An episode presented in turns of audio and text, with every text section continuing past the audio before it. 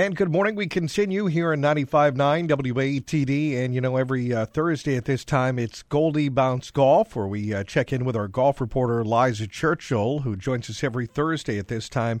And, Liza, it is a pleasure and certainly an honor to have Dr. Bob Rotella on the line with us this morning, the world's leading sports psychologist and the best-selling author of Golf is Not a Game of Perfect and Golf is a Game of Confidence. Well, his latest book is The Unstoppable Golfer, Trusting Your Mind and Your Short Game to Achieve Greatness. Bob Rotella, good morning. Good morning, Rob. Good morning, Liza. Hi.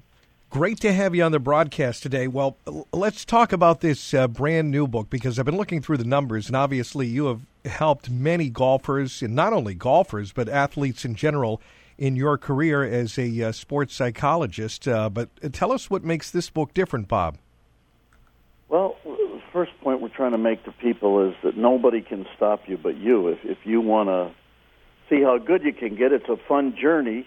But you got to get your mind right in order to get your body to do what you want it to do. And the second point of the book is that if you want to see how good you can get and be unstoppable, then you've got to not only have a great mind, but you have to spend a lot of time on your short game and really develop that part of your game. Well, that's true, Bob, and you're right. You know, we talk about that more than two-thirds of the shots a golfer makes are the short ones, putts, chips, and pitches.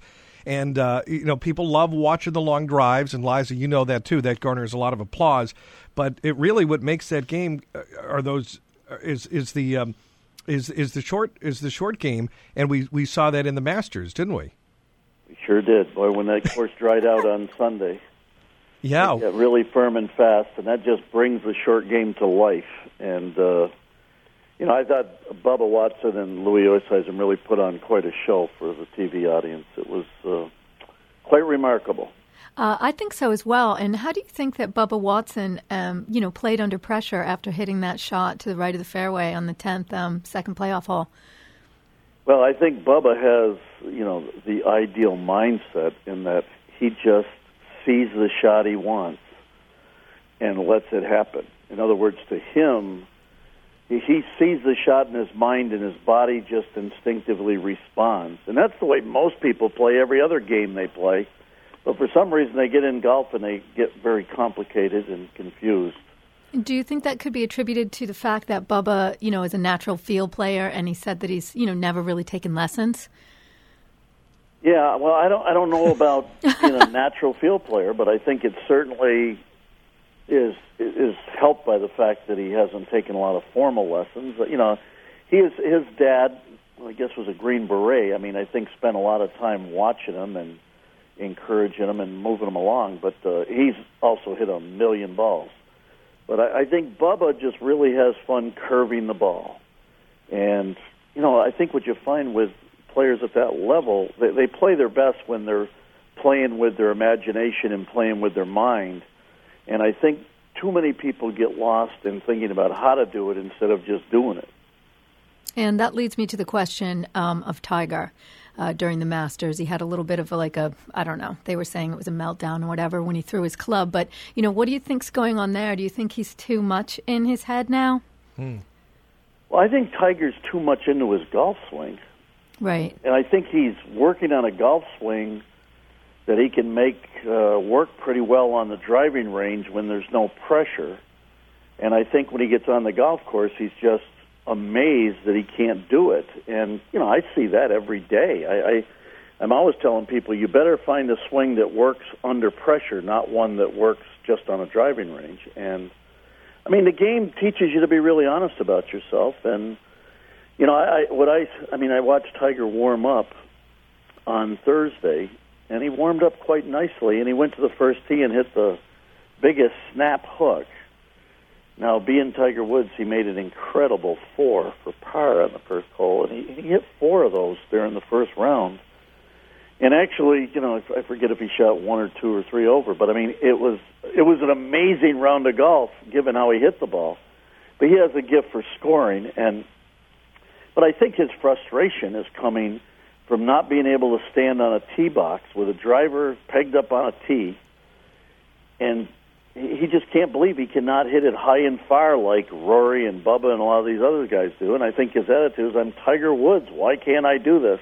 And I think as he gets more frustrated, he just keeps getting more perfectionistic. And, well, it's a lesson that almost everybody who's ever played golf has learned at one time or another, and he's learning it. Yeah, no, I think you're exactly right there. I think you're right, and you're watching the interviews with Tiger. That's what you're seeing is the sense of really just astonishment in not believing that he can't do this.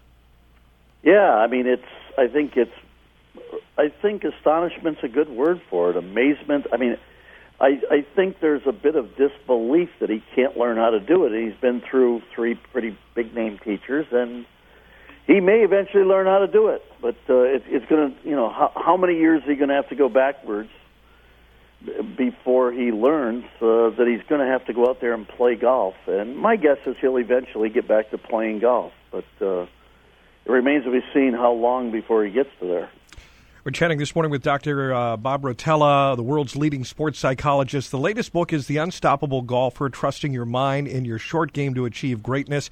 He's worked with a roster of major champions, Liza, including Hall of Famers like Pat Bradley and Tom Kite, and also stars of today like Keegan Bradley, Rory McIlroy, just to name a few. But maybe if we're not going to get to the Masters, that's okay, Bob. This is a book for anybody that wants to play golf or really is just in general to kind of think about yourself, right? Yeah, this is a book definitely written for the amateur golfers of the world. I mean, we're certainly teaching them lessons that we've learned from professional golfers as well as amateur golfers. But I look at it as I'm trying to tell people the honest truth about the game of golf. If when they watch the Masters on Sunday, if there was a line down the middle of the TV set, and every time someone stroked a putt or hit a pitch shot or a tee shot, and one side of the TV saw their swing change, and if on the other side we had a camera that showed them what they were thinking, it would be very obvious why people hit poor shots at that level. And I think the same thing applies for most amateurs. When their mind is clear and they're thinking right and they're seeing the shot or the putt go in the hole, they'd be amazed at how much better their technique gets. And I think that's how your technique gets better, is by really getting your head in the right place. Most of the technical stuff you'd want to work on would happen before you swing. So, I mean, it's fine to work on your grip and your posture and your alignment and your ball position, but when you're on the golf course and you actually start moving your body, you better just see the shot you want and let it happen.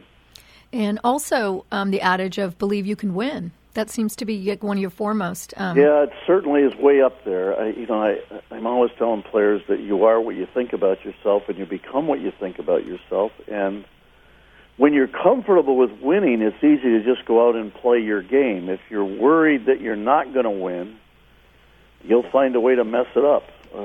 It's an amazing thing. And, listening to Bubba describe his last 12 holes, I mean, he basically said, I don't remember anything. I was so lost in what I was doing that I'm as it's a wonderful place to be. And I mean, you hear people talk all the time about being lost in the present moment and lost in the process of just seeing the shot and then hitting it, and then you immediately go on to your next shot, and you have to get good at doing that if you want to get better at this game.